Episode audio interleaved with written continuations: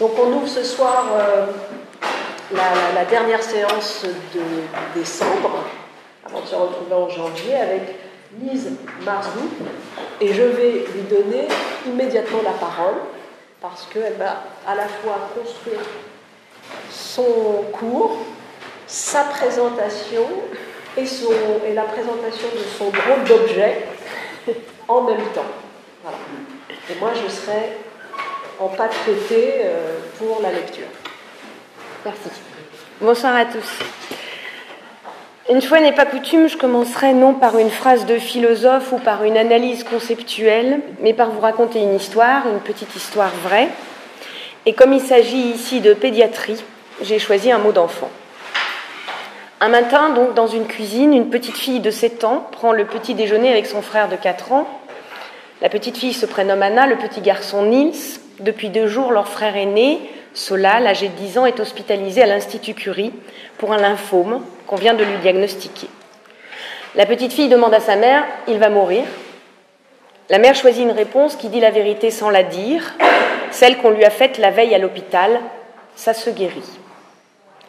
Elle sait bien, cette mère, l'espace que ménage cette phrase, un espace où peut toujours venir résonner le hasard. La petite fille s'en empare. Et si on ne le guérit pas?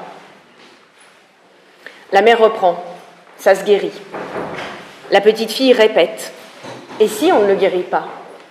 Trois fois le même échange a lieu. Puis lassée, la mère dit « Écoute, ton frère est soigné dans le meilleur hôpital du monde, il n'y a pas de si. » Elle ne ment pas la mère, c'est vrai, du point de vue de sa guerre à elle, dans son imaginaire de combattante et non dans le réel de la maladie, il n'y a pas de si.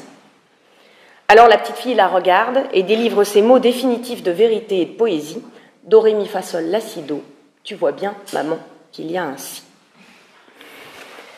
J'ai peut-être bien commencé, après tout, par une phrase de philosophe. Cette petite Anna a donc d'emblée compris, en effet, ce que signifie la maladie pour son frère et sa famille. Elle sait déjà qu'il leur faudra accompagner, et c'est aussi ce que cela implique. L'accompagnement de l'enfant malade est toujours sous-tendu par un si. Une hypothèse qui peut prendre différentes formes conditionnelles, et si ça ne marchait pas, et s'il rechutait, mais qui se ramène in fine à un seul indicible, un innommable, la mort possible de l'enfant. Accompagner le malade, Anna nous le dit, ce n'est donc pas nier le si de la menace fatale, mais c'est le composer pour continuer de vivre avec toutes les autres notes de la gamme. Les majeures et les mineures, les graves et les aigus, les sombres et les joyeuses. Composées, donc, avec les aléas, les déceptions, les faiblesses des uns et des autres, patients, familles, soignants, avec leurs peurs, leurs doutes, leurs incapacités, mais aussi avec toutes les ressources dont ils disposent, tout ce qui en eux manifeste l'élan vital, l'amour, l'humour, la créativité. Maintenir donc intègre face à la mort en embuscade, ce qui constitue au sens large la libido vivendi, le désir de vivre.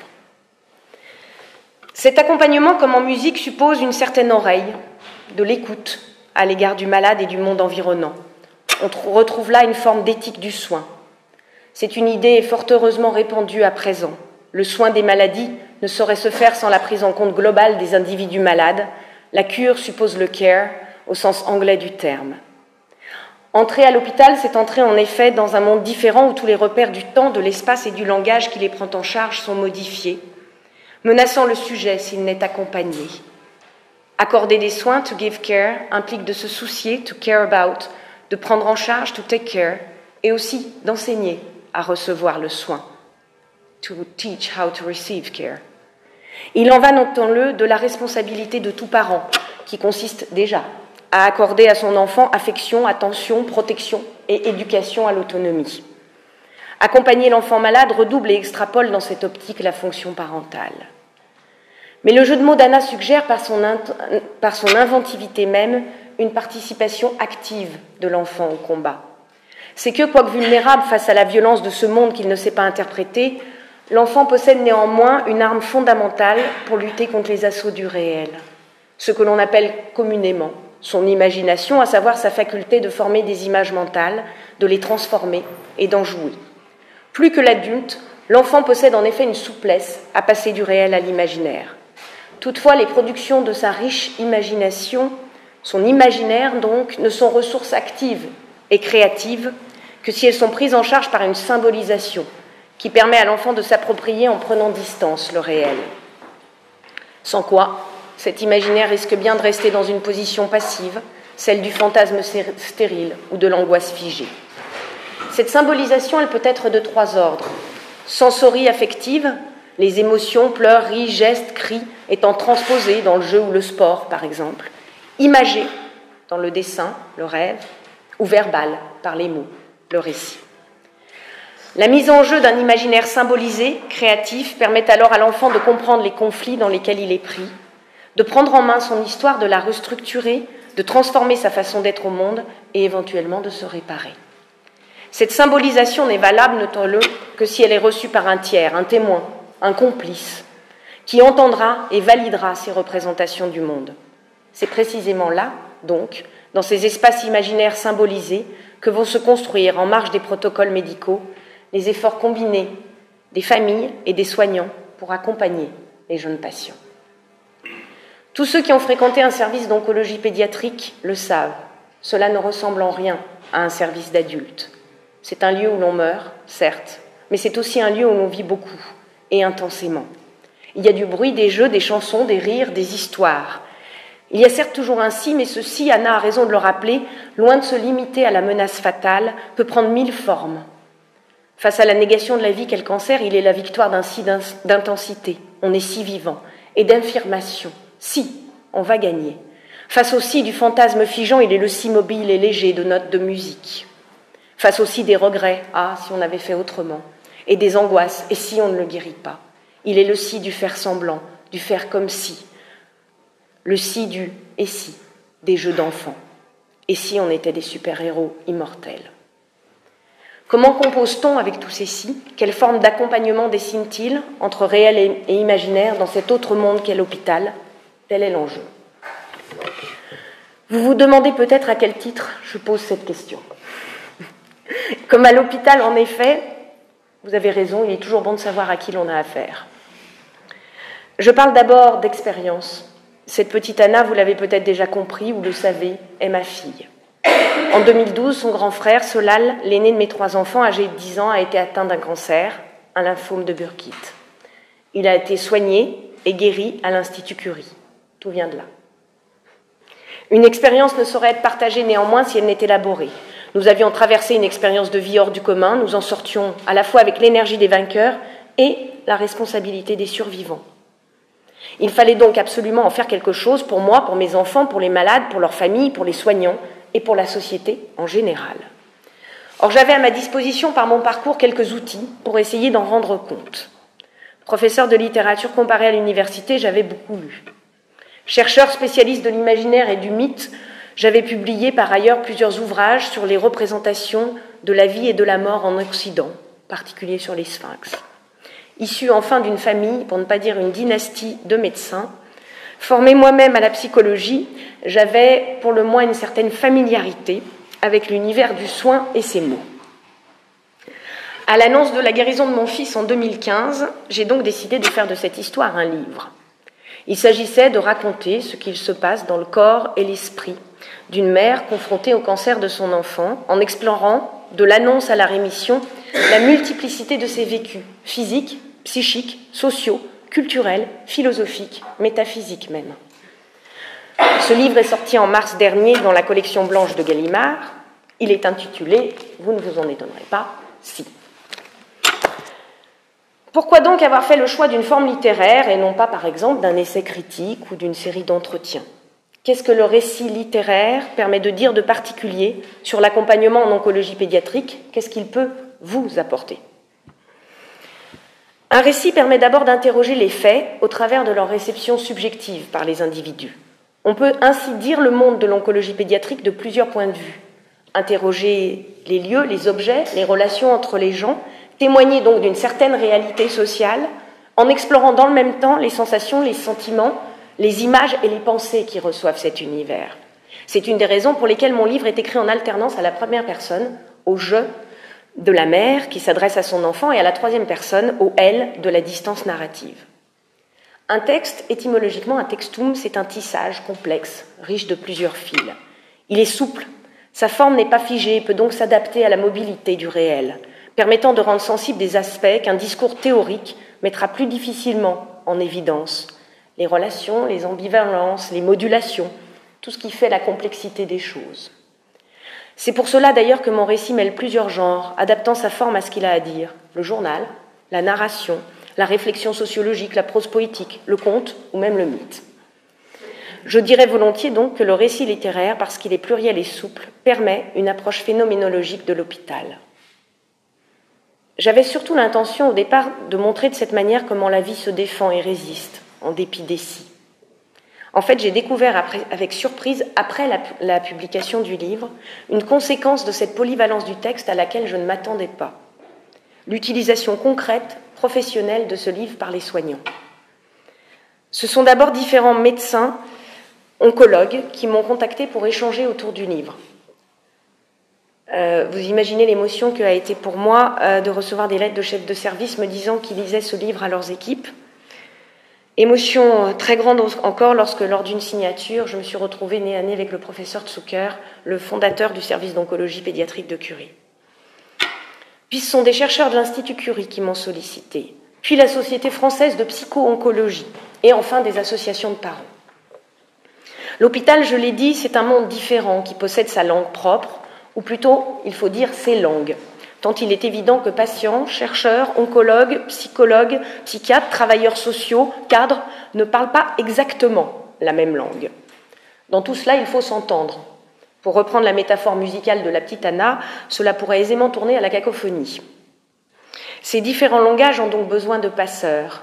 J'ai découvert que la littérature, parce que le langage est précisément son sujet, parce qu'elle le prend dans tous ses sens et met ses sens en relation, pouvait servir à cela, constituant potentiellement un instrument de travail dans des, dans des contextes de pensée transverse, pluridisciplinaire autour de l'hôpital, comme ce qu'entend élaborer ici Cynthia Fleury. La littérature peut donc être directement un outil du care. Outil de transmission, le texte littéraire permet par ailleurs de transgresser les tabous. Il dit ce qui ne doit pas se dire. La littérature fait entendre ce qu'on ne veut pas entendre. Or, on sous-estime beaucoup l'interdit que représente dans l'imaginaire collectif la maladie grave de l'enfant, et en particulier le cancer pédiatrique. En ce qu'elle apparaît comme contraire à l'ordre des choses, la mort de l'enfant, fût-elle fantasmée sous la forme d'un si hypothétique, constitue un scandale absolu, un scandale qu'on préfère souvent taire. Ce tabou, j'y reviendrai, nous l'avons ressenti fortement à la sortie de l'hôpital, nous, les parents de Solal, et aussi nos enfants. Il y avait donc parmi mes motivations d'écriture la volonté de briser cet interdit. Raconter le vécu des malades et de leur famille, le faire connaître au public pour susciter de l'intérêt, de la sollicitude à l'égard des patients et de la compréhension à l'égard des soignants. Je lis un tout petit passage qui m'a envoyé.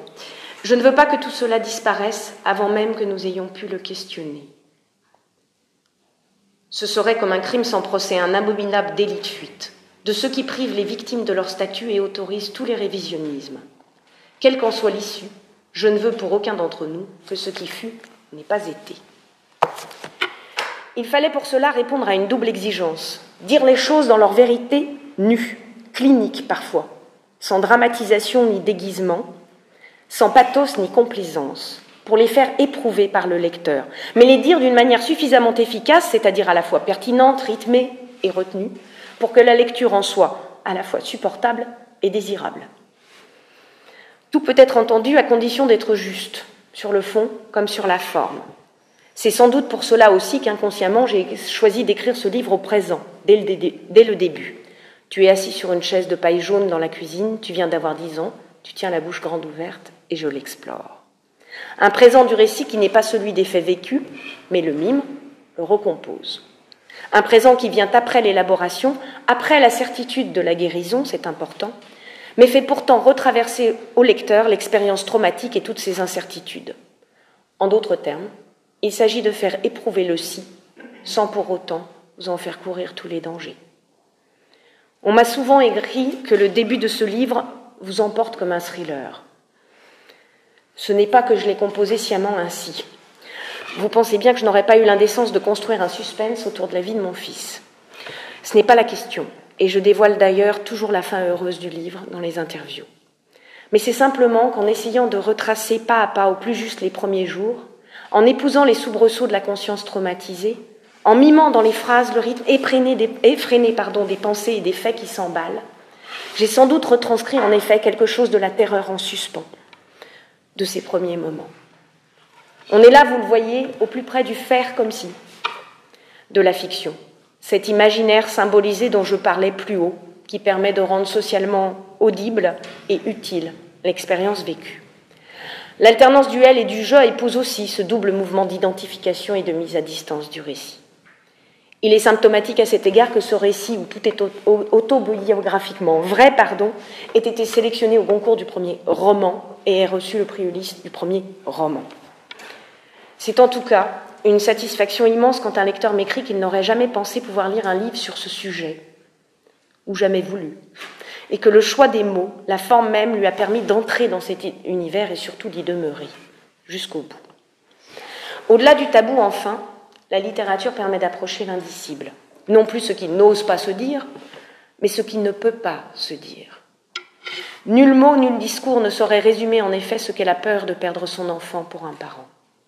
Ce qu'on pourrait nommer avec Lacan le réel de la mort de l'enfant, qui n'est pas sa réalité, mais son inaccessible représentation. Le récit littéraire, dans sa complexité, vous emmène par tout le chemin jusqu'au bord de cet indicible, jusqu'à ce trou noir de la représentation.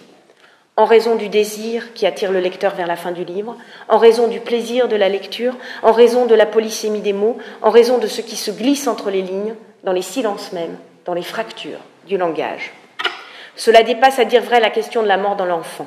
Cela concerne toute vie, toutes nos vies. Vivre avec des si ne se limite pas en effet à l'oncologie pédiatrique, ni même à la maladie. C'est en fait le lot partagé de la condition humaine. Nous sommes tous à ce titre appelés à accompagner quelqu'un sur le chemin, à commencer par nous-mêmes. Dans cette perspective, la vie à l'hôpital, cet espace-temps que l'on n'a pas choisi et qu'il faut bien pourtant habiter, suspendue à ces incertitudes, constitue une métaphore particulièrement expressive de la vie humaine. Par-delà l'expérience individuelle, le récit littéraire permet d'interroger l'universel et touche au mythe. C'est aussi pour cela que je l'ai écrit. Le récit relève donc, on le voit bien, de cette vie avec les si, entre réel et imaginaire. Il n'est pas aisé d'en résumer la pluralité. Il est difficile, à dire vrai pour moi, d'être à la fois auteur et interprète de ce que j'ai écrit. De même donc que mon approche du cancer est phénoménologique, mon approche de ce livre sur le cancer ne peut que rester au plus près de l'expérience vécue, écrite et lue. Je vais donc, dans le temps qui nous reste, vous accompagner dans une traversée de ce livre, mettre en évidence quelques points, en lire quelques extraits, ou demander à Cynthia d'en lire quelques extraits, et laisser le reste à votre liberté de lecteur. La dernière demi-heure sera consacrée à entendre votre voix sur le sujet, vos questions et vos éventuelles remarques. Pour revivre le si de ce livre, les si de ce livre, nous allons en suivre l'ordre chronologique en trois parties qui couvrent trois temps. La première semaine, celle de l'annonce et du diagnostic, les six mois d'hospitalisation et, le, et la sortie de l'hôpital, soit la Genèse, l'Exode et l'Espérance. La première partie, intitulée Genèse, explore jour après jour, comme un journal, la première semaine de la, de la maladie, décrivant du point de vue de la mère le traumatisme et ses conséquences physiques, psychiques et sociales. Elle montre aussi comment rapidement se met en place la résistance de l'élan vital et se construit un imaginaire symbolique de l'accompagnement. L'annonce de la maladie grave est une effraction violente dans la vie de l'enfant et de sa famille, dont elle diffracte, je l'ai déjà dit, l'ensemble des repères pour les faire pénétrer dans l'étrangeté d'un nouveau monde. Repères temporels, d'abord. Le temps semble soudain s'arrêter, tant le cancer de l'enfant est une insulte à l'ordre des choses. Puis il se divise entre la chronologie du monde extérieur et celle du protocole. Repères spatiaux, divisés eux aussi entre le monde extérieur, l'école, la maison, le travail et celui de l'hôpital.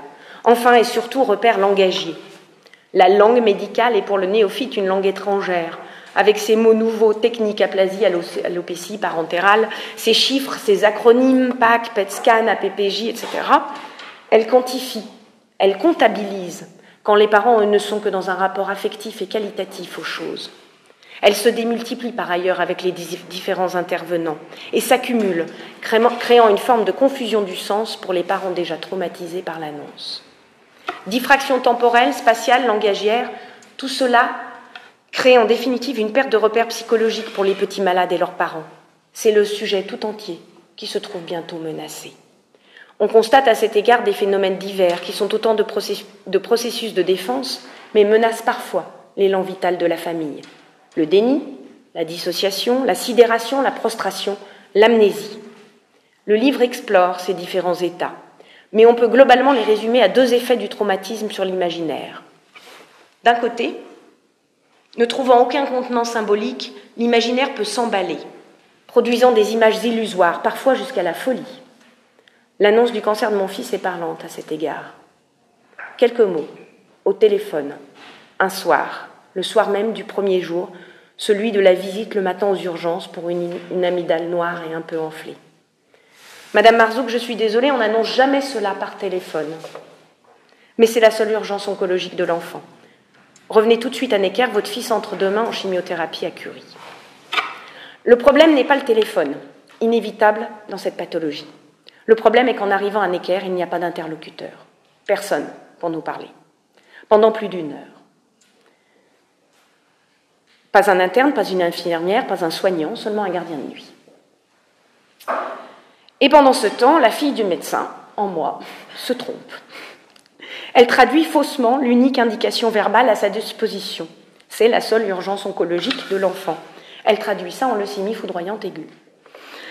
Son fils va mourir. L'imagination, voyez-vous, est comme la nature. Elle a horreur du vide. Si elle n'est pas dans ces moments traumatiques nourris de mots clairs et précis, si elle n'est pas encadrée, elle part en tous sens et crée potentiellement des monstres. Mais à l'inverse, elle peut tout aussi bien souffrir d'un trop-plein d'informations. Elle s'inhibe alors, elle se fige. Le si, le réel de la mort de l'enfant, envahit l'être tout entier, au point qu'il ne peut plus penser. C'est le cas quand le docteur O me présente à l'arrivée à Curie les différentes étapes du protocole, les effets secondaires, les risques. Au bout d'un moment, je ne comprends plus les phrases. Je n'en entends que le rythme, que je ressens physiquement comme des coups dans mon ventre. À toi. Lise se tait, elle n'a rien à dire. Chacun des mots de cet homme est comme un coup de poing asséné en plein ventre. Elle en ressent physiquement la violence. Elle est d'ailleurs pliée en deux, les bras croisés, les épaules haussées, comme pour se protéger. Dans cette position, il lui faudrait tendre le cou et redresser la tête pour regarder son interlocuteur. Mais elle préfère garder la tête baissée, tandis qu'il la tabasse. Elle est abasourdie et ne bouge presque plus. Seul un petit frisson la parcourt à chaque nouvelle annonce. Non qu'elle assimile ce qui lui est dit. Elle a certes entendu au début qu'il s'agissait d'un lymphome non hodgkinien, pardon, diffraction langagière, et sans bien saisir ce que cela signifiait, a compris que cette définition par la négative n'était pas en leur faveur. Elle a vite compris également que chaque phrase annonçait un nouveau lot de souffrances et de risques. Mais à présent, elle ne comprend plus rien.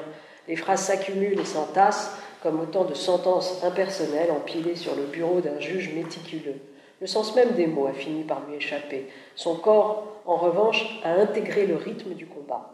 Il sait ainsi que les coups cessent à chaque fois que la voix retombe, puis, après un court répit, reprennent avec elle, de plus en plus lourds à mesure que les périodes s'allongent. Il se prépare donc à essuyer les attaques successives en attendant simplement que cela s'arrête. La parole des soignants n'est pas simple. On le voit, elle est prise toujours entre le trop en dire et le pas assez en dire. Il est difficile de trouver un juste milieu, d'autant que les patients et leurs familles ne sont pas égaux dans la réception de cette information. Ils ne savent ni ne veulent tous entendre la même chose. Mais c'est à mon sens l'une des exigences principales de ces premières heures. On ne dira jamais assez, en effet, à quel point ces commencements, ce qui s'y fait et bien plus encore ce qui s'y dit, sont essentiels.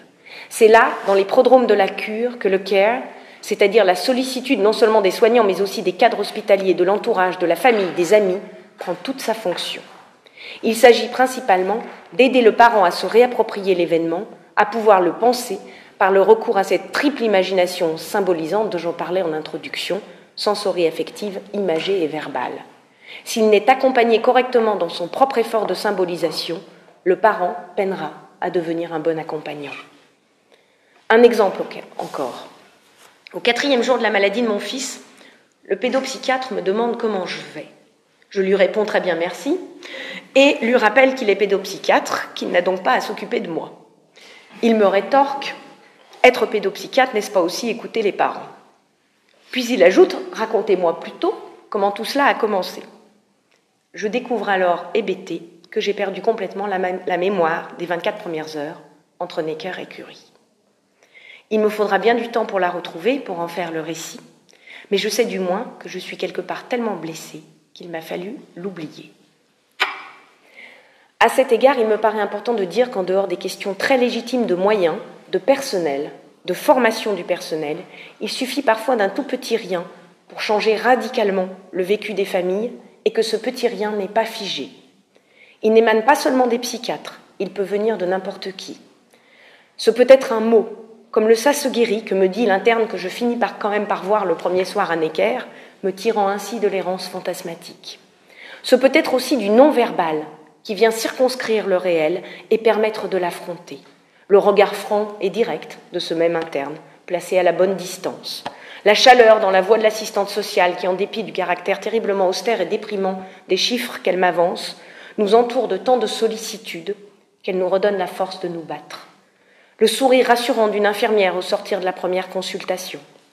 La main posée sur mon bras par ma mère en me disant « Je crois qu'il est temps que tu rentres chez toi ». L'indéfectible présence de mon mari, l'affection joyeuse de mes autres enfants, leur odeur même d'école et de cantine. Tout cet espace sensoriel et affectif me rend à mes ressources internes. Je redis donc l'importance fondamentale de joindre aux exigences de la cure une pratique et une éthique du care, et cela dès les premiers moments, a fortiori dans les tout premiers moments. Il vient toujours un temps, plus ou moins rapidement, où l'élan vital reprend force, où l'on entre en guerre, où l'on se met en ordre de marche. On devient véritablement alors un accompagnant. Je raconte ainsi comment rentré chez moi au deuxième soir se produit un déclic. J'ai soudain la certitude qu'il faut accepter cet intrus et recomposer notre vie autour de lui. Dans cette, pers- dans cette perspective, je sais soudain exactement ce que je dois faire, ce que je dois dire, qui je dois être. Je suis même persuadée de notre invincibilité. En plusieurs endroits du livre, j'interrogerai cette force inouïe, presque folle, qui me conduit, comme bien d'autres mères, à laisser mon être propre en arrière pour avancer. À partir de là, en effet, mon jeu intime, ce que je sens, ce que moi j'éprouve, ce que je suis, est ignoré. Il est résolument tu, dis-je dans un chapitre, jouant évidemment sur les deux sens du verbe taire et du pronom tu. « Je n'est plus moi, je est une autre », c'est le titre du chapitre en question. Cette autre, c'est une combattante radicale, uniquement dévouée à l'enfant, une mère à deux cents pour cent. Page deux cent huit. Je suis une machine de guerre, une force qui va envers et contre tout, je ne m'arrête pas. J'avance à fendre l'air et tiendrai jusqu'au bout. Je suis à l'Institut, j'y ai trouvé ma place. Je n'interroge plus mon identité, mes origines, ma légitimité ou mes capacités.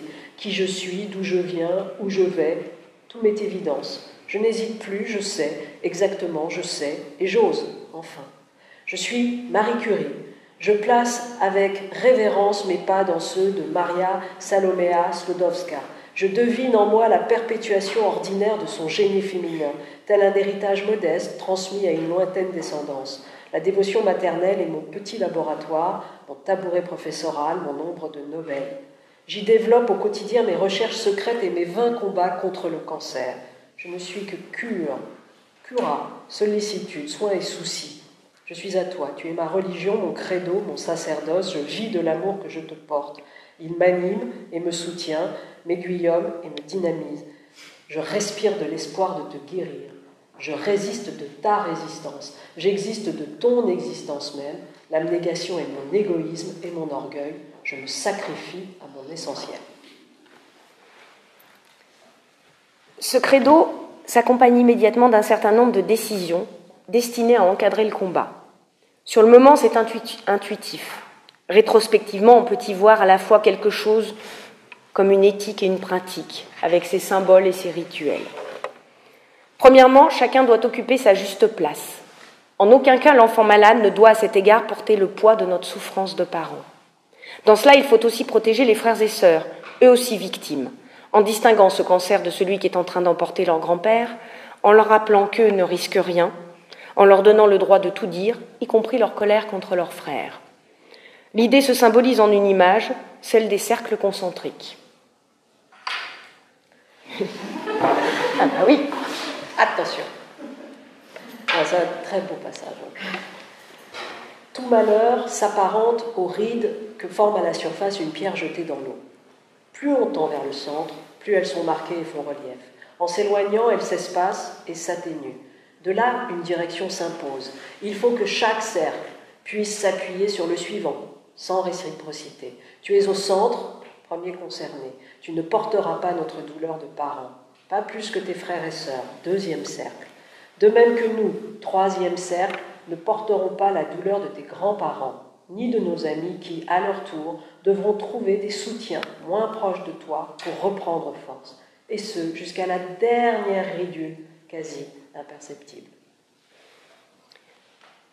Deuxièmement, l'enfant malade doit pouvoir rester enfant, dans l'autonomie comme dans l'éducation. Soumis à l'intrusion de la maladie, il faut qu'il puisse se sentir à chaque moment soutenu par ma présence, mais jamais envahi dans son être propre. La symbolique de l'accompagnement musical est ici parlante, comme le pianiste qui accompagne le chanteur, l'accompagnant doit savoir soutenir le malade, mais aussi l'écouter, le laisser libre d'improviser, le corriger au besoin, lui assurant par des accords solides la certitude d'un endroit où il peut toujours venir se poser. Cela suppose d'abord de rendre l'enfant à ses capacités imaginaires symbolisantes, de lui faire trouver ses propres ressources. Au deuxième jour de la maladie, Solal attend l'anesthésiste. Il est prostré, son regard est vide. Lui, normalement si lumineux et loquace, est devenu étrangement grave et muet. J'essaie de le ramener au langage. Je lui dis « Tu dois avoir l'impression qu'un immeuble s'est effondré sur toi ».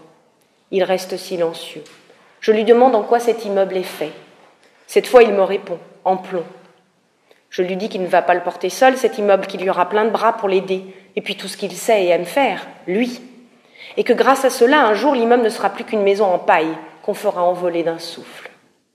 Cela seul suffit à réveiller son imaginaire. Il me parle des trois petits cochons. Puis me déroule toute une liste de matériaux légers et aériens à substituer au plomb. Le carton, la mousse, le crêpe, la tulle, la toile de parachute, la voile, la plume. Nous y sommes. Quelques jours plus tard, il me dira « Tu sais, maman, la maison en plomb, celle dont on parlait l'autre jour. Eh bien, c'est fait. Je crois qu'elle est déjà en plume. » Troisièmement, lui rappeler que ce combat ne se mène pas seul. Il y a d'abord la famille. L'idée se symbolise en un geste que les enfants reprendront à leur compte, répéteront des centaines de fois, papa, maman, Solal, Anna et Nils, paf, dans la gueule de la maladie. Ils l'intégreront même dans un haka, une danse guerrière, en répétant ces mots maoris dont ils ne connaissent pas le sens, kamate, kamate, kaora, kaora, mais qui sont étrangement pertinents, je l'ai découvert en écrivant leur livre, ils signifient c'est mourir, c'est mourir, c'est vivre, c'est vivre. Il y a ensuite les soignants. Mon rôle à cet égard est d'atténuer la fracture du temps, de l'espace et du langage en intégrant l'hôpital dans notre vie. Il doit nous devenir un lieu hospitalier, un lieu familier. Sa proximité avec la maison est une chance. Nous n'habitons pas loin de l'Institut Curie. Il sera cette maison secondaire dont nous avons toujours rêvé. Avec des enfants qui font du vélo dans les couloirs, un piano, un baby-foot, une salle de jeu, un jardin même. Bref, un lieu de vie. Tout ce brouhaha, ce mouvement qui nous a sidérés au premier abord est une chance. Quant à ses habitants, ils seront nos alliés dans le combat. La symbolique martiale se met de nouveau en place, donnant à chacun un nom. Dans notre guerre contre le cancer, l'hôpital est notre Q G, les infirmières des fantassins, les aides-soignants, la marine nationale, les psys, l'Air Force, les cadres de la base arrière, et cetera. En écrivant, je me suis rendu compte que je ne l'avais pas mis dans le livre, ça. C'est un souvenir qui m'est revenu. Bref. Ainsi armés, avec amour, humour et écoute, on peut entrer dans le combat à l'hôpital. Avec la seconde partie du livre, intitulé « Exode », on sort de la précipitation des premiers jours pour, pour s'installer dans la durée de l'hospitalisation. La traversée du désert nécessite c'est l'Exode. Il s'agit principalement de mettre en évidence les épreuves et les ressources de l'élan vital dans le microcosme que constitue un service d'oncologie pédiatrique. Une succession de vingt-six chapitres courts en explore les différents as- aspects, les objets, les personnes, les lieux, les relations, proposant une forme de mythologie de l'hôpital, à l'instar des mythologies que Roland Barthes a écrites sur la société des années cinquante. L'hôpital y apparaît comme un lieu où l'on apprend à habiter le présent, l'espace et son propre corps, entre réel et imaginaire. Habiter le présent. La question d'habiter le présent est probablement l'interrogation majeure de l'être humain. Elle se pose a fortiori à l'hôpital. Le premier chapitre de la seconde partie, intitulé « Présent », en établit d'emblée les enjeux. On ne rentre pas en service d'hospitalisation, on s'y installe. C'est que le temps de l'Institut a un cours singulier. Il ne connaît, au sens commun des termes, ni passé ni avenir. Le premier est définitivement aboli, on ne survit là qu'au prix de son renoncement. Cela seul permet d'éviter regrets et remords. La pénible litanie des si. L'avenir n'a non plus droit de citer. On évite d'y songer. On esquive espoir et projet. Demain est un autre jour que nul n'a vraiment envie de considérer. La vie d'avant, comme celle d'après, ne sont pas cependant, à proprement parler, anéanties. Elles appartiennent simplement à une autre dimension temporelle dont chacun sait qu'elle se déroule en parallèle, de manière autonome. Il est admis en revanche, par une forme d'accord tacite entre les différents occupants du service, qu'il n'y a pas lieu d'évoquer le sujet. Le monde extérieur continue ainsi de battre le rythme des saisons, des heures de bureau et des vacances scolaires, des sorties nocturnes et des week-ends au vert, quand la petite société de l'Institut s'arc-boute sur elle-même. Du point de vue de la chronologie globale, la maladie et sa famille habitent donc un éternel présent. La chose a ses avantages, il en ressort une forme de routine rassurante, on échappe là tout à la fois au poids des souvenirs, aux affres des décisions et à la tyrannie de l'immédiat. On ne se demande ni ce que l'on aurait dû, ni ce que l'on devrait faire. Un ordre supérieur régente désormais toutes les volontés, on ne s'y résigne pas, on collabore. L'uniformité prévaut, les jours se suivent et se ressemblent, on se lève, on se baigne, on mange, on se distrait, on sommeille aux mêmes heures. La même température étouffante règne été comme hiver, elle vous enveloppe et vous endort, volets baissés, rideaux tirés, les néons prodiguent nuit et jour une lumière terne et monocorde, chacun consent avec grâce à ce semblant de pérennité. Habiter ce présent suspendu est un équilibre difficile à préserver. L'éternité n'est qu'apparence, en effet, semblant de pérennité. Il s'agit bien de faire comme si. Car en secret, une autre temporalité, celle de la maladie, s'écoule impitoyablement. Le si n'est jamais loin, en effet, et son retour peut venir violemment fracturer l'apparence de pérennité.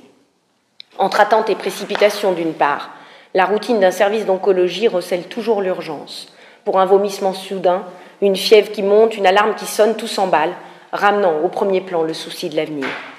C'est pire encore quand soudain, le temps du monde rencontre le temps de l'Institut. Il se crée alors, comme dans tous les cas de télescopage temporel, un paradoxe. J'en raconte un exemple tragique qui rend sensible cette omniprésence du si. Jeanne est mère d'une petite Marion de sept ans, traitée pour un néphroblastome qu'elle me dit en phase terminale. Les médecins lui donnent le choix entre une ultime chimiothérapie palliative et un curetage des foyers métastasés aux poumons. Elle hésite. Elle craint, me dit-elle, qu'une intervention ne laisse des cicatrices trop visibles sur la poitrine de sa fille. Elle ne voudrait pas, dit-elle, que cela gêne plus tard sa vie de femme.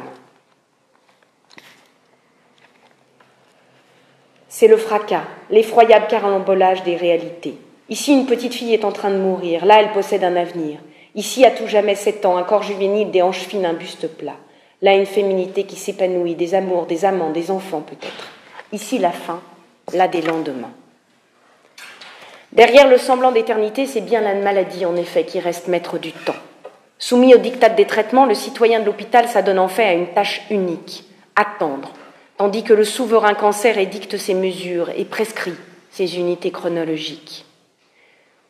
Le malade est impatient, dans tous les sens du terme, à la fois passif, souffrant et persévérant. Il doit, pour continuer de vivre, tuer le temps, ou plutôt peupler les heures creuses. Il existe pour cela une solution.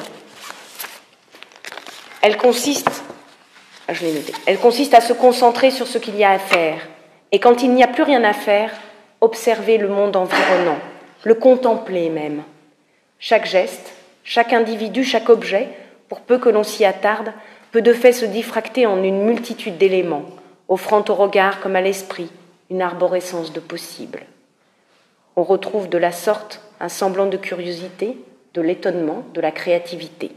Une forme de poésie vous soustrait à l'impensable. Le présent survit du parti pris des choses. Prendre le parti des choses, des êtres, du monde environnant pour habiter le temps, c'est la solution que mon livre explore en effet, dans les chapitres de cette seconde partie. Le parti pris des choses, je le rappelle, c'est le titre d'un recueil de poésie que Francis Ponge a publié en dix-neuf cent quarante-deux. Il s'y efforçait, par la description précise des choses et l'attachement aux mots, de restituer aux objets, comme aux êtres animés, leur essence originale, en les arrachant aux stéréotypes. Il s'agissait de trouver pour chaque chose une formule de langage qui lui soit adéquate, toute chose étant digne d'expression, un cajot, une huître, un papillon. L'objet devenait ainsi objeu, O B J E U, objeu, mot valise créé par Ponge, fait de la contraction donc entre objet et jeu. On pourrait dire aussi qu'il devenait également objet, O B J E, tant ces jeux poétiques ouvrent l'objet à la subjectivité. Sartre avait dit de Ponge qu'il était un poète phénoménologue. Je ne m'étonne donc pas du tout de l'avoir retrouvé sur mon chemin. Pour vous dire la vérité, dans le moment de l'écriture, je n'étais pas vraiment consciente de la référence. C'était un vieux souvenir scolaire inconscient probablement. C'est simplement l'expression « prendre le parti des choses » qui m'est revenue, parce qu'elle me semblait traduire parfaitement la marge de liberté dont chacun dispose au cœur même de l'immense contrainte qu'est la maladie.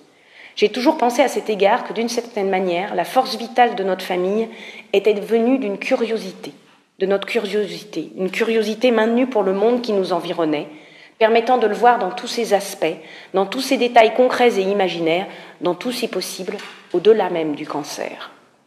Observer les objets et les êtres permet en effet à la fois d'entrer dans le temps présent, de s'y fondre et de dilater ce présent, transcendant ainsi la présence de la maladie.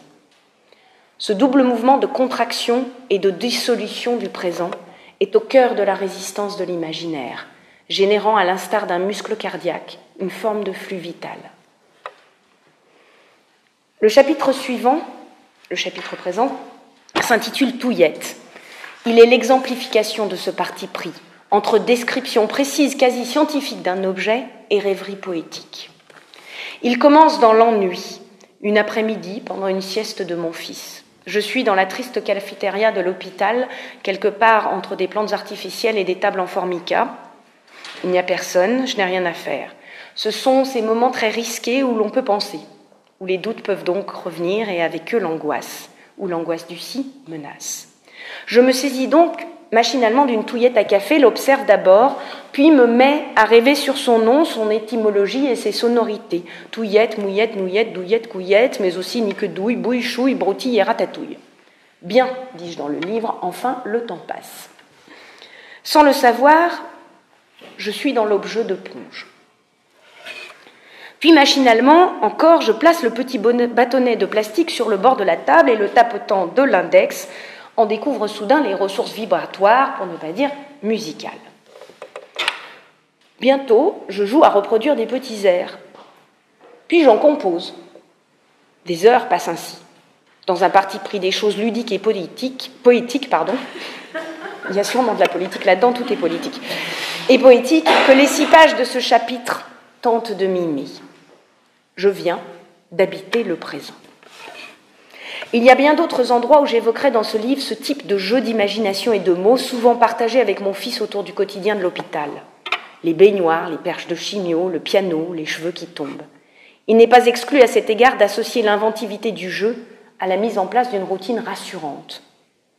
Ainsi pour le haricot de carton, qui sert à recueillir les vomissements et, nous en, et dont nous avions fait avec mon fils un haricot magique. À chaque fois que mon fils en avait besoin, je saisissais un haricot et l'intégrais dans une petite chorégraphie que je ne vous referai pas ici, sur la chanson phare de la comédie musicale Jack et le haricot magique, dans laquelle Solal avait joué un tout petit rôle à la M J C du coin, celui du sac de haricots, je crois. L'objet était ainsi l'occasion du rire, du jeu et du souvenir. Il n'est pas étonnant, à dire vrai, que dans les deux exemples que je viens de vous donner, la touillette et le haricot, la musique fasse récurrence. La musique est par excellence en effet l'art du temps. Dans cette perspective, le fait qu'il y ait eu un piano en accès libre dans le couloir au beau milieu du service d'oncologie pédiatrique de Curie, sans sourdine par ailleurs, a été un élément fondamental dans l'élan vital de notre famille. Ce piano nous a permis d'habiter le temps d'hospitalisation à plus d'un titre. Ce sont d'abord les chants que j'ai partagés, étant moi-même auteur, compositrice et interprète, avec tous, soignants, familles, malades, et qui nous ont fait vivre à l'unisson. C'est aussi le professeur de piano de Solal qui a maintenu tous les samedis, mais à l'hôpital, l'habituelle leçon, consacrant ainsi l'évidence de la continuité, par-delà le chaos. La pratique musicale elle-même, enfin, a offert à Solal un double bénéfice de distraction, en focalisant son attention sur le travail technique d'une part et en libérant ses émotions d'autre part. Solal lui-même a intégré le piano dans un rituel de bienvenue, jouant à chaque retour à l'hôpital le même morceau de Tchaïkovski, systématiquement salué au bout du couloir par le cri d'une infirmière « Solal est revenu ». C'est donc aussi en l'honneur de toutes ces notes de musique qui sont venues cou- couvrir de tant de vie, d'envie et d'émotion le las strident des pompes à perfusion que ce livre s'intitule « Si ». Tous ces exemples donnent finalement forme à une certaine définition de l'accompagnement. Accompagner le malade, c'est lui permettre de rentrer dans le présent et de s'y épanouir, à la croisée des chemins de l'amour, de l'humour, du jeu et du travail. Habiter l'espace. Habiter le temps, c'est aussi, on le voit bien dans ces exemples, occuper l'espace. L'hôpital, je l'ai dit, se présente comme un espace fermé sur lui-même, avec ses propres codes, ses propres repères, une sorte de monde en miniature. On n'a choisi ni ce monde, ni ceux avec qui on le partage. Là encore, il faut composer, donc. Composer avec la promiscuité et avec les différences individuelles, culturelles, sociales, linguistiques, médicales. On a un point commun fondamental, mais l'on en parle peu. La menace qui plane sur chacun et fait le lien entre tous, le « si », reste le plus souvent un non-dit. On vit ensemble, pourtant. Très vite, en effet, les familles s'installent et s'approprient l'espace qui, comme le temps, s'avère modulable, dilatable par l'imaginaire. Cette capacité, je l'ai montrée dans le récit en trois chapitres successifs qui décrivent l'Institut tour à tour comme un appartement, puis une ville, puis un monde, une tour de Babel. Un appartement, évidemment, avec ses chambres, sa salle à manger, sa cuisine, ses bains, une forme de colocation avec ses règles et tous ses rituels. Une ville avec une salle d'école qui fait aussi gymnase quand on tend, un fil avec deux pots de yaourt au milieu du bureau de la salle de classe pour jouer au ping-pong, une salle de jeu qui fait aussi salle de spectacle et une sorte de parc manu- municipal, un jardin, où l'on croise d'autres riverains, les adultes, ceux des étages inférieurs.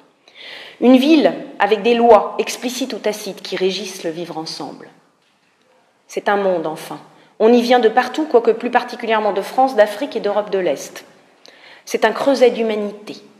On croise des hijabs, des boubous, des kippas. J'ai partagé dans les chambres des gâteaux à l'Aïd, des, de la rala à Shabbat. L'Institut étant situé au cinquième étage d'un bâtiment tout en haut de la montagne Sainte-Geneviève, je me suis plu à relire cet espace à l'aune du mythe de Babel. Je sais que ce passage a particulièrement plu au, service, au chef du service d'oncologie pédiatrique de Curie, euh, le fameux docteur O, qui est devenu chef de ce service depuis. Je laisse Cynthia vous en lire un extrait.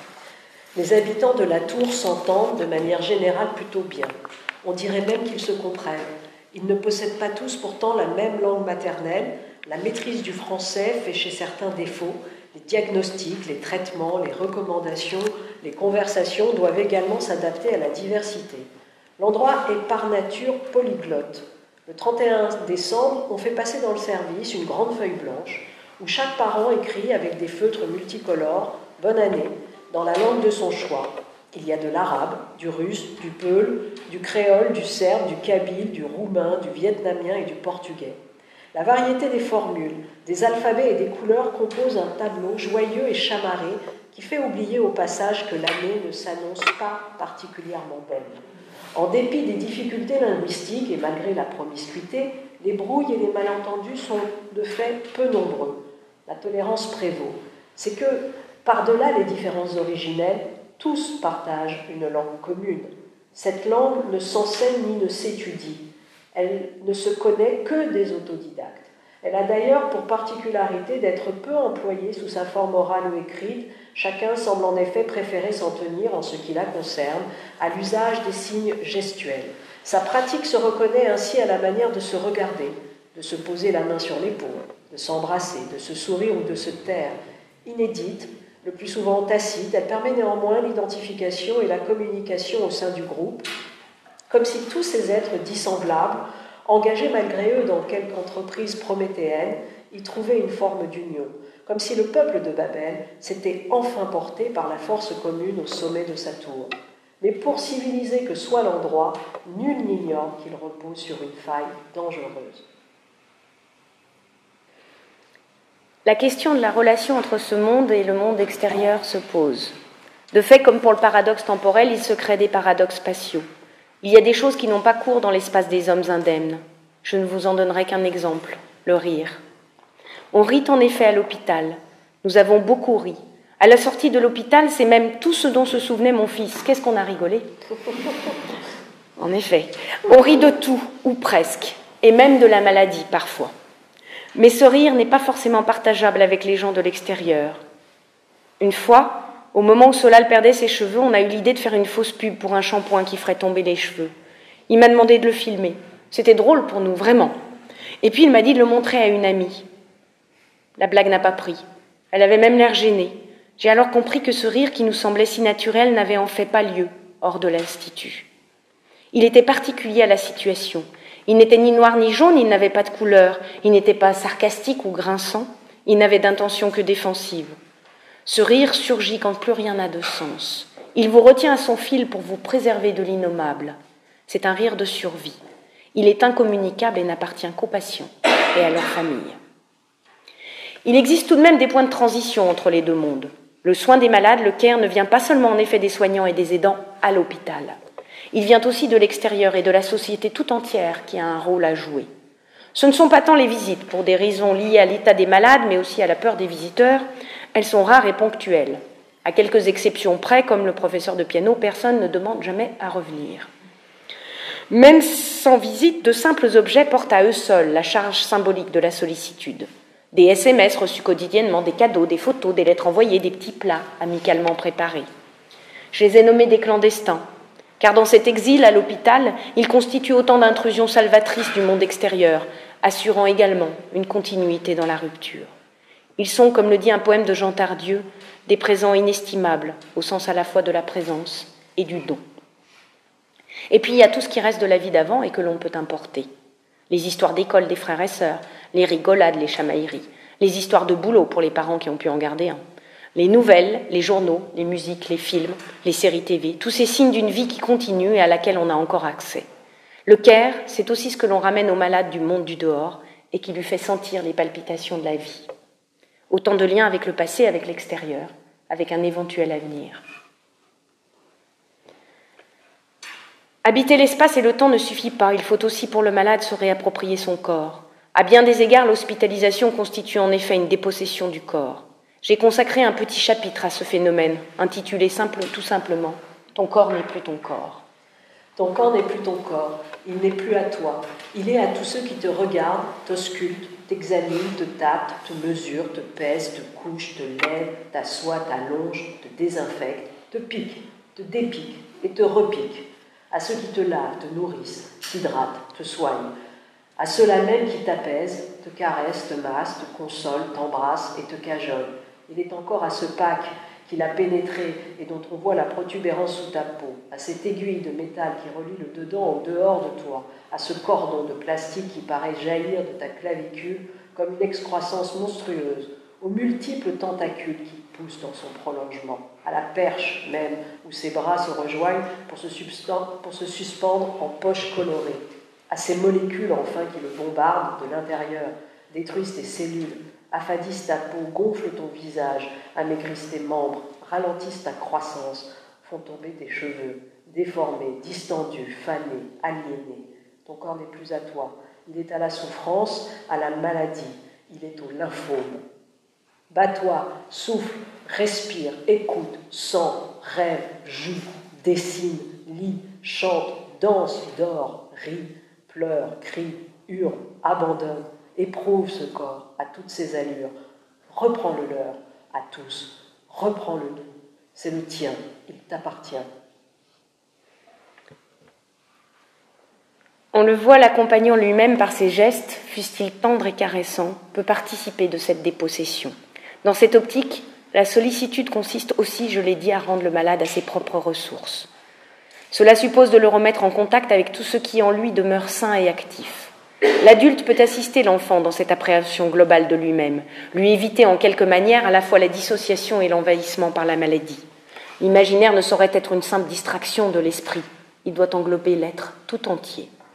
C'est bien sûr une des fonctions du jeu et de l'art, toutes proposées à l'Institut. En faisant de la cuisine, du vélo, du piano, du ping-pong, en dessinant, en faisant comme si avec les clowns, les magiciens, en éprouvant des émotions au cinéma, en choisissant lui-même son menu, l'enfant se réapproprie son corps. En ce qui concerne plus précisément la gestion de la douleur, j'ai été surprise cependant de constater une forme de dualisme. À l'enfant qui souffre, on ne proposait alors en effet que deux solutions, la morphine d'un côté, la psychothérapie de l'autre. Il m'a toujours semblé qu'il manquait là un maillon important à la chaîne. Avant de les inviter à parler avec un psychologue, au demeurant fort utile, n'aurait-il pas fallu amener ces enfants à écouter d'abord ce qui se passe dans leur corps, leur rendre une part d'autonomie dans la perception globale de leur être. Il existe bien des pratiques pour conduire un sujet à observer ses sensations, à identifier où se situe la douleur, à la circonscrire, à éprouver tout ce qui autour d'elle respire, se nourrit, fonctionne, continue de vivre parfaitement.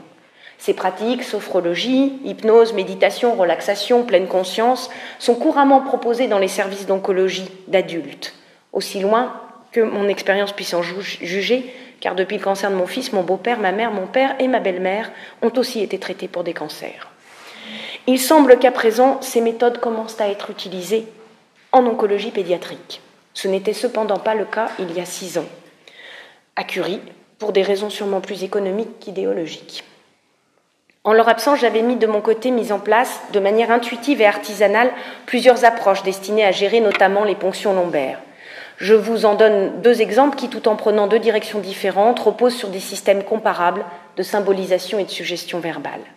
La première consistait à détourner les sensations désagréables pour les inclure dans un autre espace imaginaire, en l'occurrence un voyage prévu à Bora Bora quand Solal serait guéri. Quand ? Pas si.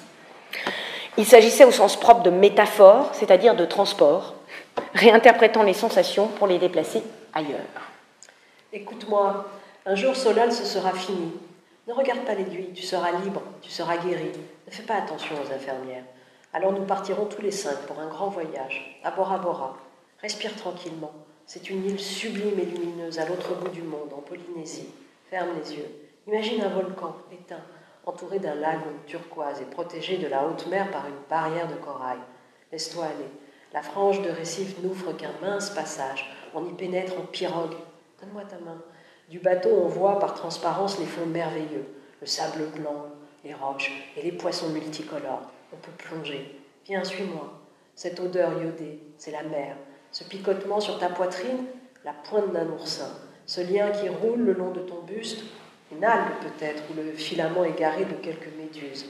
Là-bas, une tortue marine. Tu la vois ? On a de la chance, elles sont rares. Accompagne-la un peu, doucement. Leur cœur est fragile, il ne faut pas les effrayer. Sais-tu que le vrai nom de cette île est Porapora, la première née. Elle est faite pour toi. Les Tahitiens la disent aussi Maite pora, surgit de la nuit des dieux. Tout va bien, mon fils. La ponction est finie. Nous irons tous à Porapora. La seconde technique relevait plus proprement de l'hypnose. Je l'ai utilisée systématiquement lors des ponctions lombaires. Elle consistait à créer un patch imaginaire à coller dans le dos de Solal, censé le protéger en profondeur de la ponction lombaire. Je lui disais, « Solal, je vais te poser un patch anesthésiant, de quelle forme le veux-tu » Carré. Je reprenais, « Solal, je vais te poser un patch anesthésiant carré, de quelle taille doit-il être ?» dix centimètres. « Solal, je vais te poser un patch anesthésiant carré de dix centimètres de côté. » Et cela continuait par accumulation avec les couleurs, les matières. Et je le posais vraiment, ce patch virtuel. Et il était vraiment efficace. Avec lui, la ponction lombaire, tant redoutée par Solal, se passait sans encombre. Les ressources de la symbolisation, libérant l'imaginaire créatif, avaient une fois de plus raison des angoisses.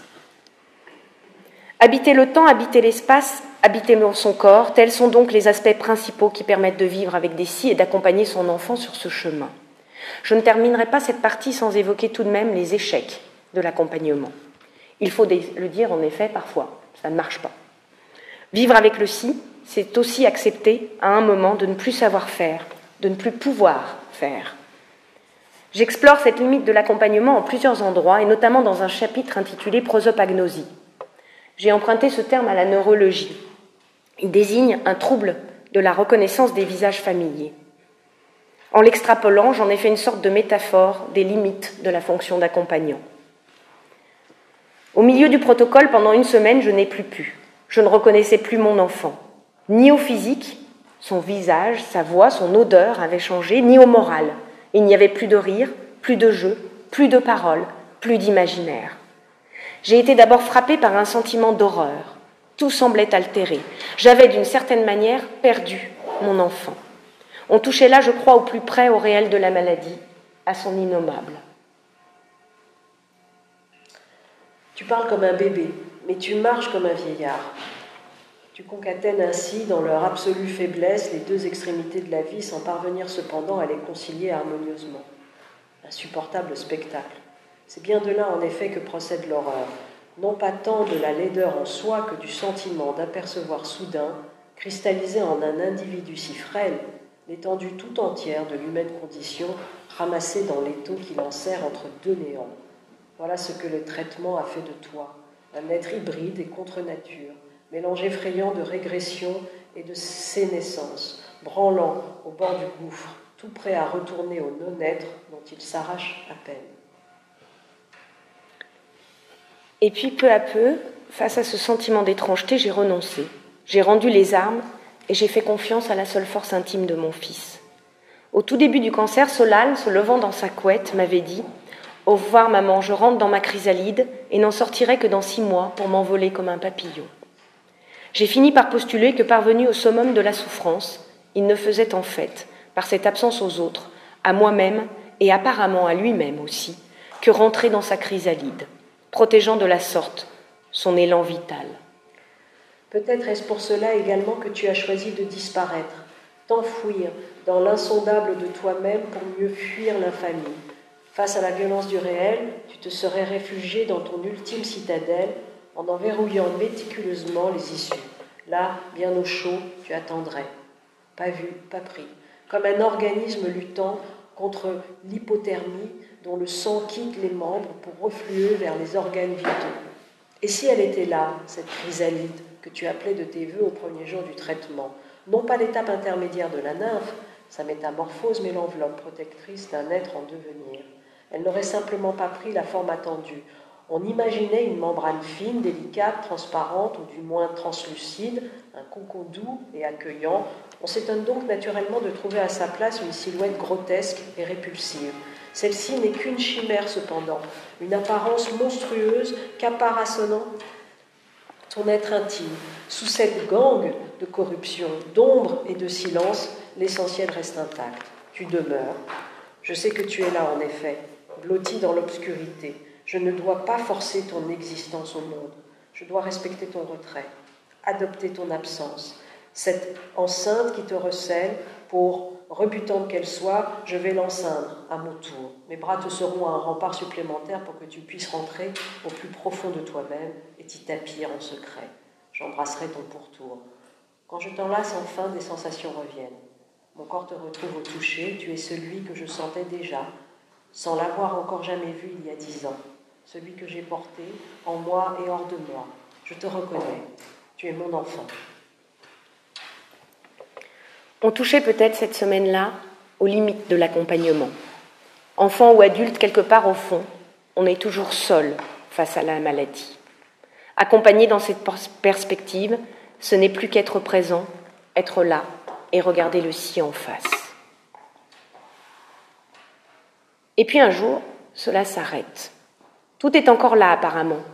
L'absence de cheveux, la pâleur, le pack, la fatigue, mais c'est la fin des traitements. La consultation de sortie. On va pouvoir rentrer chez soi. Je voudrais pour finir aborder rapidement ce moment essentiel de la sortie et de la rémission qui occupe les dernières pages du livre, entre contes, narration et mythes. Je ne parlerai ici encore qu'à partir de mon expérience, en évoquant donc une issue heureuse. La rémission, c'est le moment où l'on quitte l'éternel présent de l'hôpital pour renouer avec le temps du monde, son passé et son avenir. Dans l'esprit de tous, le malade et sa famille sont alors censés revivre. Revivre. Étrange idée quand on y pense. Cela laisserait supposer que pendant des mois, ils n'ont pas vécu, que cette période n'appartenait pas à leur existence. La chose est fausse. D'abord parce que, je me suis efforcée de vous le montrer, ils ont vécu, avaient bien des si, dont celui d'intensité. Ensuite parce que, quand on ne réside plus à l'hôpital, on n'en est pas libéré pour autant, ni physiquement, ni psychiquement, ni dans la mémoire, ni dans les projections. À l'heure où tout le monde souhaite les voir revivre, les malades et leurs familles découvrent en fait autre chose qui a trait encore à la faculté de vivre avec des si. Dans les ambivalences de la rémission, ils découvrent à la fois la permanence de leur identité et le véritable sens de l'espérance. La consultation dite de sortie avec l'oncologue fait l'objet d'un chapitre intitulé « Fin », fin avec un point d'interrogation.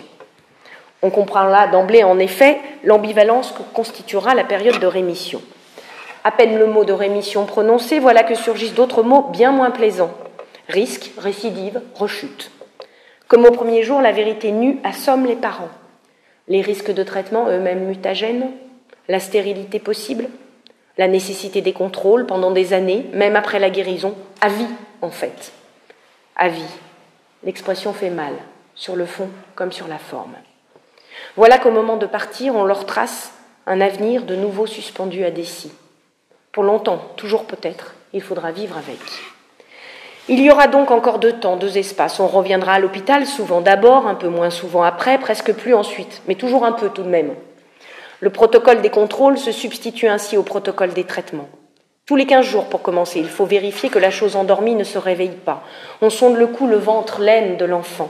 On mesure une par une sur un écran des petites entités alvéolaires. Chacun sait, y compris l'enfant, que si elle dépasse un centimètre, tout peut recommencer. Encore ainsi, le souffle se suspend à l'échelle fatidique. Il faut donc désormais apprendre à avancer de la sorte, un pied dehors, un pied dedans. Un mot de l'oncologue prononcé en nous serrant la main, à la sortie de la consultation, résume à lui seul la teneur paradoxale de cette fin, qui n'en est pas tout à fait une. Et maintenant, oubliez-nous, rendez-vous dans quinze jours. À dire vrai, la question ne se résume pas à la simple nécessité de revenir à l'hôpital. L'ambivalence de la rémission n'est pas seulement matière de fait. Elle s'inscrit également dans le cœur et les esprits, et l'esprit pardon, des êtres. Il en va d'abord du lien avec le monde de l'hôpital. On ne rompt pas si facilement avec ce lieu que l'on s'est tant efforcé d'habiter. Précisément parce que l'on y a vécu, quitter l'hôpital, sa temporalité, son espace et ses habitants constitue une séparation difficile. Il faut d'abord se détacher de l'Institut. Il ne s'agit pas seulement d'oublier les contrôles médicaux qui nous y ramènent régulièrement, il s'agit aussi de dénouer progressivement le lien affectif qui nous unit à lui. Car ce lieu, originellement étranger et hostile, nous est devenu singulièrement familier. Au fil des mois, nous en avons appris le langage, intégré les codes et adopté les coutumes. Nous avons fini par aimer cet univers et ses habitants. Ensemble, nous avons écrit une histoire, enfants malades, parents proches, nos semblables, nos frères d'armes, soignants administratifs, techniciens, nos alliés. Nous n'avions pas le choix.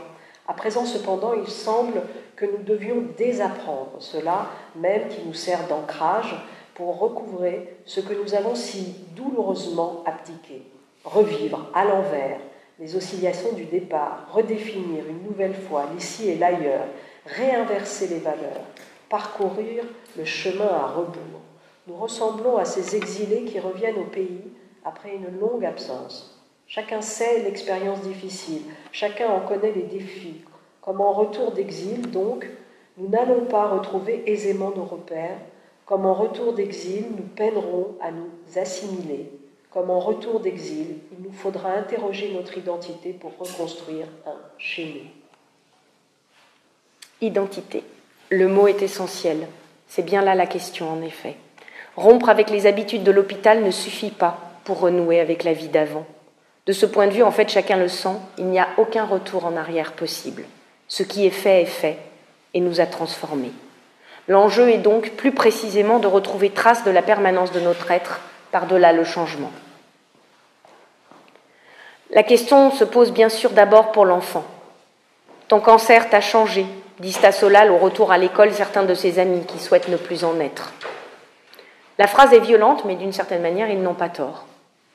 Cet enfant n'est plus et ne sera plus jamais comme avant. Il a vu ce qu'eux n'ont pas vu. Il sait tant de choses qu'eux ne savent pas.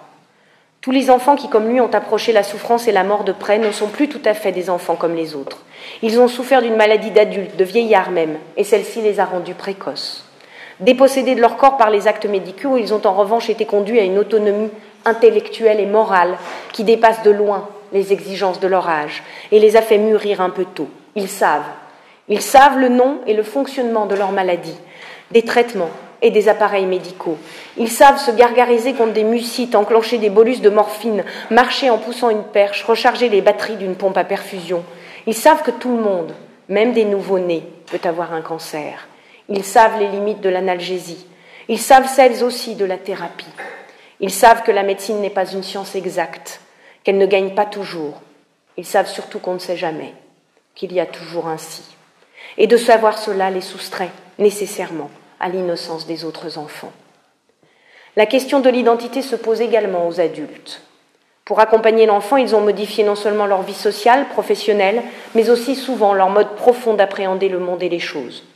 Eux aussi en ont trop vu, des enfants souffrir, des enfants mourir, des parents s'effondrer de chagrin, des familles se diviser.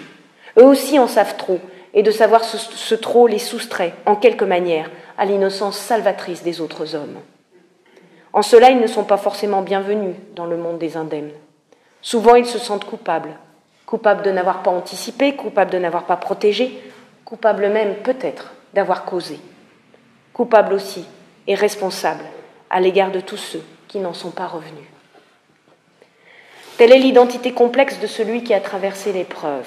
Ni tout à fait le même, ni tout à fait un autre, à ses propres yeux, comme aux yeux de ceux qui l'entourent. Il plane toujours sur lui, en effet, un je ne sais quoi de différent.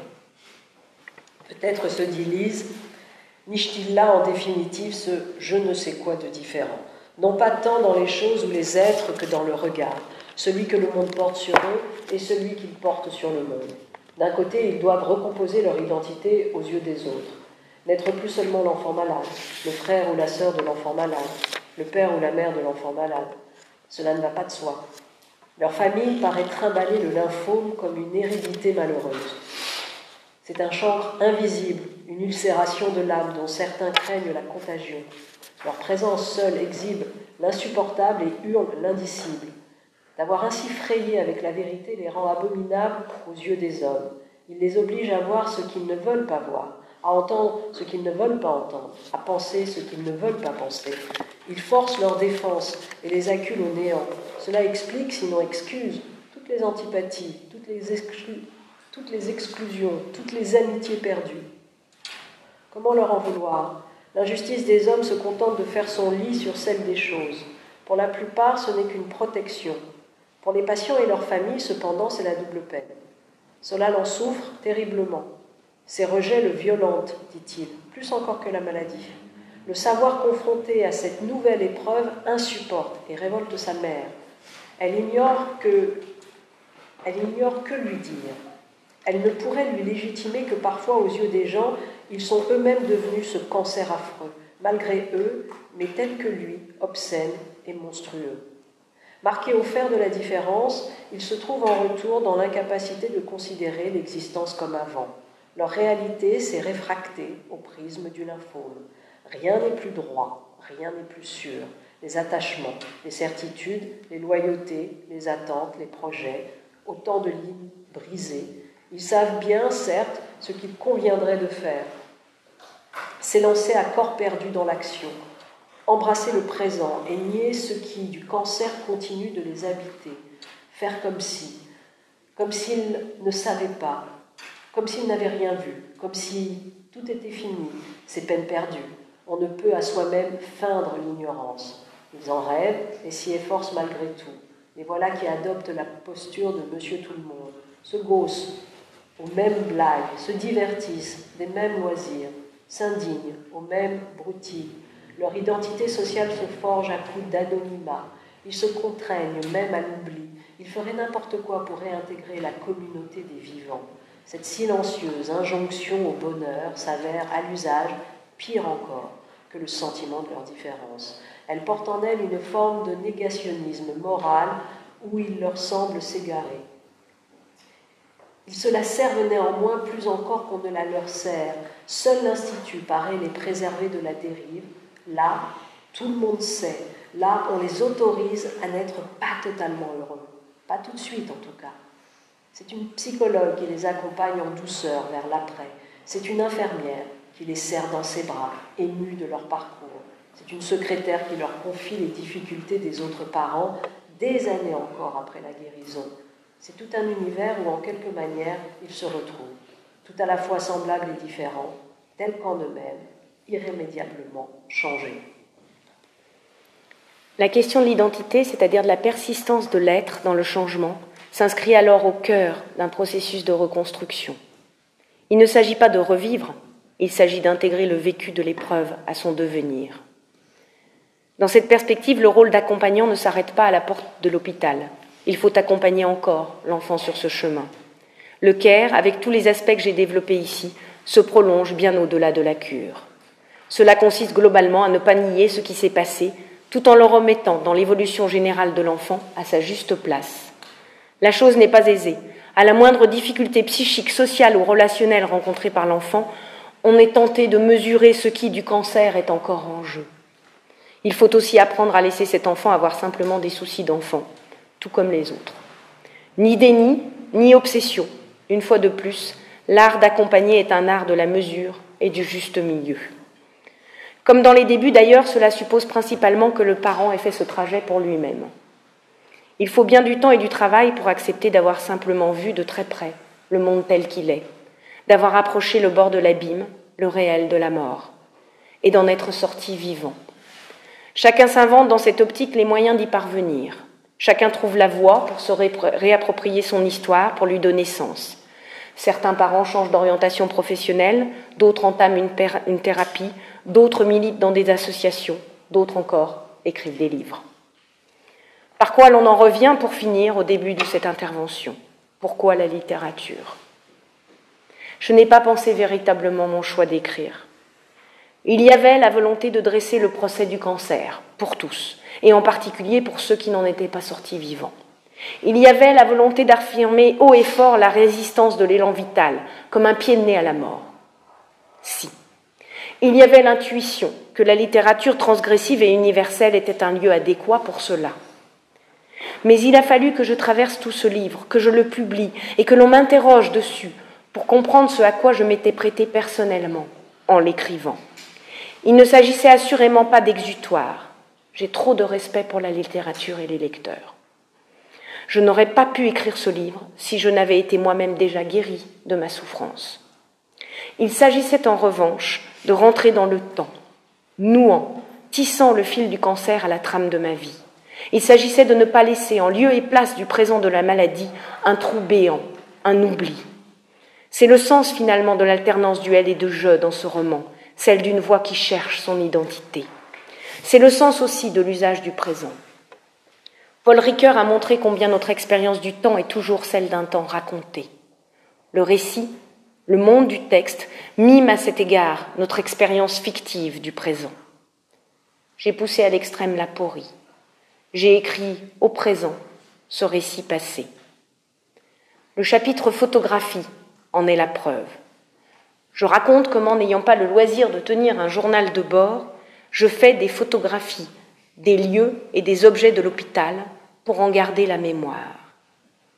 Je construis ainsi mes archives visuelles pour, pour un écrit futur. Je ne regarderai plus jamais ces photographies, en fait. J'écris alors. Je pourrais écrire, mais je ne le fais pas. J'écris que je n'écris pas. Et touche ainsi au paradoxe du temps, du temps du récit et du temps des hommes. J'avais vécu profondément dans mon corps les peurs, les doutes, les violences, les émotions du réel. Mais tout à la charge de l'accompagnement, je m'en étais dissociée. En créant ce présent fictif, j'offrais au lecteur comme à moi-même la possibilité de les retraverser. C'est peut-être cela plutôt, revivre. Non pas retourner à la vie, que l'on n'a en fait jamais quittée, mais traverser de nouveau le présent, le ressentir. Renouer ainsi le fil du temps, le sien propre et celui des hommes. Il n'est pas étonnant à cet égard que la dernière partie du livre s'ouvre sur un conte, consacré à mon passé, à mon enfance, pour s'achever sur un mythe qui dit le rapport des hommes à leur avenir. Finalement, sur le conte, je passerai, et j'en viendrai directement au mythe. Finalement, en effet, la rémission dans ses ambivalences permet d'appréhender ce qui fait le destin de tout homme, la nécessité de vivre toujours avec et en dépit des si. En cela, elle trace le champ de l'espérance. Je prends ici le terme dans son sens le plus fort, celui qu'on trouve chez les anciens Grecs, dans le mythe de Pandore. Je vous laisse découvrir les détails du mythe dans le livre. J'en dirai simplement cela. Elpis, E L P I S, en grec, que l'on traduit communément par espérance, signifie plutôt en fait l'attente. Non pas donc l'espoir béat, la certitude d'un futur souriant, apanage des sols immortels, ni au contraire l'ignorance stupide de l'inéluctable, privilège des bêtes, mais l'attente incommode, tortueuse, tendue entre la crainte et l'espoir face à un avenir indécis, l'attente de celui qui sait et ne sait pas à la fois. Espérer, attendre, la vie du patient et de celui qui l'accompagne donne bien à penser, en définitive celle de tout homme. Car valide, malade, en rémission ou guéri, comme conclut le livre, malgré tout, il y a toujours un si. Il y a toujours un si. Ce pourrait être aussi ma conclusion aujourd'hui, en écho à la phrase de la petite Anna, do ré mi fa sol la si do, tu vois bien maman qu'il y a un si. Je lui associerai tout de même, en hommage à ses cours et en remerciement à Cynthia Fleury, les mots d'un médecin philosophe, un médecin de littérature, le docteur Rieux, le narrateur de La Peste de Camus. Tout à la fois impuissant et révolté, comme un autre héros camusien, conscient du si, Sisyphe, doublement si. Rieux devient supérieur à sa finitude par la simple conscience qu'il en a. Devant la ville dévastée par la peste, face à l'innommable du réel, il résume ainsi son éthique humaniste comme une autre manière de vivre avec. L'essentiel est de bien faire son métier. Bien faire son métier de soignant, d'accompagnant, de parent, de citoyen, d'écrivain ou de philosophe, pour réinventer ensemble le champ de la sollicitude, c'est sans doute les raisons de notre présence commune ici. Parce qu'en effet, il y a toujours un si. Je vous remercie.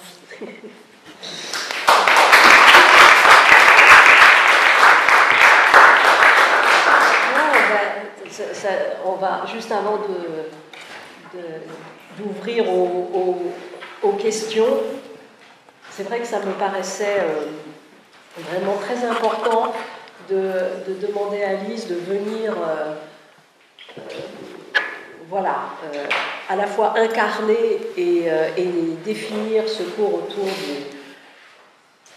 de, de, de, la, de la maladie de l'enfant, de l'accompagnement, de la confrontation au, au réel de la mort, indépendamment de, de, de la fin. Donc ce qui est très très juste, c'est cette, euh, voilà, ces, ces trois grands temps euh, qui viennent structurer euh, l'expérience euh, de, de la maladie. Très très juste aussi euh, tout ce qui est dit sur euh, et qu'on a souvent dit ici sur comment on rend le malade à ses propres ressources, comment on, on, on, on aide, et on le fait avec l'enfant, je pense, plus naturellement qu'avec l'adulte, et c'est sans doute une erreur euh, voilà, d'amener l'enfant sur euh, ses capacités imaginaires symbolisantes, parce qu'elles sont absolument nécessaires pour qu'il tisse quelque chose et, et qu'il affronte justement euh, euh, la maladie. Euh, je trouvais ça très juste aussi, toute la, toute l'approche euh, phénoménologique de, de, de l'hôpital, là aussi, euh, très, très, euh, très déterminant, sur les ambivalences de la rémission. On a beaucoup parlé ici de la question du rétablissement. Euh, mais là aussi, euh, revenir sur le fait qu'après le protocole des traitements, comme tu dis, il y a le protocole des contrôles, et ça raconte voilà, ce qu'est la rémission de manière... Euh, voilà. Bien évidemment que euh, vivre avec ces si dit quelque chose de la maladie, mais que bien évidemment ça fait toujours lien à l'humaine condition, donc là aussi, très juste aussi le premier temps euh, de diffraction, totale, diffraction espace-temps, diffraction langagière qu'on oublie souvent, mais qui est tellement euh, voilà, flagrant, c'est rien de fait monde, quoi. Il n'y a, a plus de, de, de, de manière, euh, la diffraction entre le temps du protocole, le, le temps du monde qui, comme ça, se scinde absolument. Très important aussi, tout ce qui est dit autour de la libido vivendi, c'est-à-dire comment on est allé euh, et travailler ça, c'est-à-dire l'élan vital de l'enfant, l'élan vital de la famille qui est atteint. Comment on maintient ça? Comment on maintient ça pour la guérison? Là aussi, je pense qu'on s'autorise avec un enfant euh, toute, ces, toute cette capacité symbolisante qu'on ne s'autorise pas avec l'adulte. Et je pense que c'est une erreur fondamentale. Euh, voilà. Et alors, par ailleurs, j'ai bien noté, je ne savais pas, je pensais que c'était évident sur les questions du maillon manquant entre euh, la psychologie et la morphine. De fait, il y a quelques mois, il y en a plusieurs même, maillons manquants, donc on peut en avoir là. Mais je, de fait, c'est clair que euh, la compréhension de ce qui se passe dans son corps, le fait de ressentir ça par la pleine conscience, la sophrologie, et cetera, de, déjà de circonscrire, pas simplement par le langage, mais de circonscrire simplement par l'expérience euh, sensorielle, euh, ça me paraît, euh, là aussi, effectivement, tout à fait, euh, tout à fait essentiel. Tout ce que tu as dit sur le parti pris des choses, on y reviendra. Hein, il y a une session, vous vous souvenez, je ne sais plus quand, mais euh, en janvier ou autre, sur l'objet, l'objoie euh, de, de, euh, de Ponge, et qui là aussi me paraît, me paraît tout important. Et Dieu sait si ici on a fait ce grand continuum entre le care, le cure et la curiosité. C'est la même chose, c'est la même racine. Donc euh, tout ça est, est, est bien évidemment euh, fait écho à tout ce qui est euh, euh, souvent dit ici. Et puis, enfin, il y a, bon, il y a tellement de choses. Les échecs, les échecs de l'accompagnement, je pense que c'est très intéressant tout ce que tu as dit sur la prosopagnosie, en, en considérant que c'était une métaphore intéressante. Et de fait, on l'a vu ici, c'est aussi dans d'autres livres de, de, d'aidants qui sont confrontés à l'Alzheimer, notamment, et qui, euh, non seulement, euh, hein, vous savez, ce double jeu de non-reconnaissance entre le... le malade Alzheimer qui ne reconnaît plus, mais aussi, bien évidemment, celui qui est de l'autre côté et qui ne reconnaît plus de la même façon. Il y a eu des livres, un livre magnifique sur, aussi sur, cette, sur ce point-là. Et puis, euh, sur tout ce que tu dis, très juste aussi sur euh, cette cartographie un peu de l'hôpital, de l'appartement, de la ville, du monde, de tout ce qui s'y, euh, de tout ce qui s'y joue. Enfin, voilà, je, au travers d'un livre... Véritablement, il y a là à la fois euh, euh, des concepts très incarnés qu'on, qu'on, qu'on dit, cette expérience de la littérature aussi comme outil du care. Et je pense que c'est tout à fait, tout à fait précieux. Et puis, euh, par ailleurs, euh, euh, l'expérience aussi d'un, d'un parent, parce que ce que tu dis de euh, l'extrapolation de la fonction parentale, là aussi, me paraît tout à fait clé. Et puis ça nous renvoie plus globalement à ce que dit Winnicott aussi, sur le fait qu'il euh, il pose comme archétype de, de, de la fonction thérapeutique, euh, aussi la fonction parentale. Donc ça, là aussi, il y a un lien euh, qui, euh, qui résonne. Voilà. Donc...